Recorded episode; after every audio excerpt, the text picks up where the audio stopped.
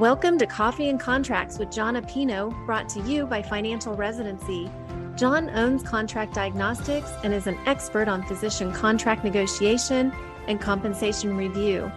If you have an idea for a podcast or a question you would like for him to answer on one of his shows, please email podcast at financialresidency.com. Now grab your cup of Java and get ready for Coffee and Contracts with Jon Appino. Medical residents and fellows unionizing. This is very interesting. Hey, I'm Jon at Contract Diagnostics. And this is a very interesting article and at Modern Healthcare. And it talks about Northwestern University had 1300 medical residents and fellows unionized. And the article goes into the why, and they had 800 vote that they should do this. So they join a collective of 10,000 others in this space.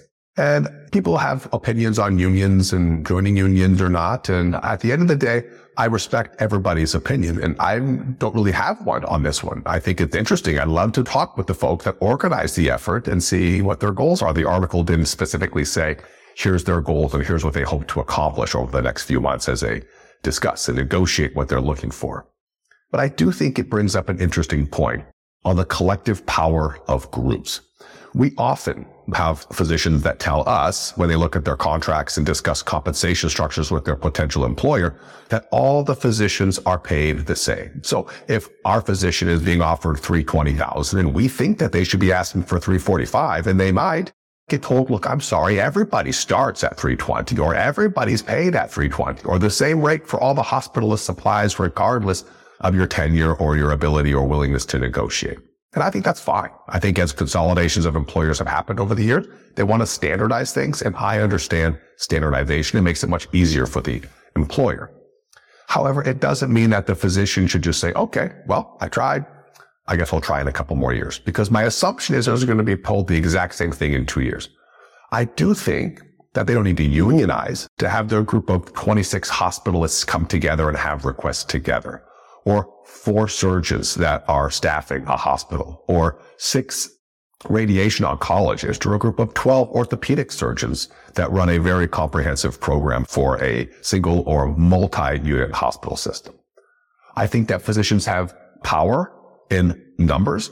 And if they're telling you that your compensation is static and standard, I think the group should talk about their compensation. If there's been an update in the last few years, maybe it shouldn't be, but I do think it should be evaluated for fairness and what's that market bears, not fair market value as the organization may tell you or commercial reasonableness, but what is fair for you and your situation with your story, which is what we can help with here at Contract Diagnostics. But I do think that every group should reevaluate compensation on a every other year or every third year basis. A physician's uh, ability to earn is their biggest asset. It's not their house. It's not their uh, retirement account. It's their ability to go out there and command a high dollar amount for the knowledge and the skills that they have. And I think it's a, such an important skill and uh, such an important asset that it should be viewed just like anything else. I think people should be proactive with their taxes and not reactive at the end of a year. Let's manage taxes and know what you're paying up front so we can make sure that you take full advantage of the system in your situation. And I think compensation is no different. I want to plan for the future. I want to have a good plan of action. I want the group to come together and uh, work with the facility or with the employer to partner on how to move things forward. I think in those situations, much can be accomplished. And we've seen with our work at Contract Diagnostics in group discussions, being able to move the needle much more so than any one individual physician could. A single position may not get the ear of the organization, but a group of four surgeons definitely does. A group of four pediatric hospitalists, which we have worked with over the past few months on their deal, they maybe feel that they're, they blend into the fold. They're not the orthopedic surgery department. They're not the cardiologist department and they just want a voice we can help give that voice to the group, no matter what the situation is. And if it's a group of 26 hospitalists with a contracted organization, it's no different. Be able to go to the organization, have some constructive feedback and ideas around the structure, and be able to negotiate collectively as a group for a fair and reasonable structure.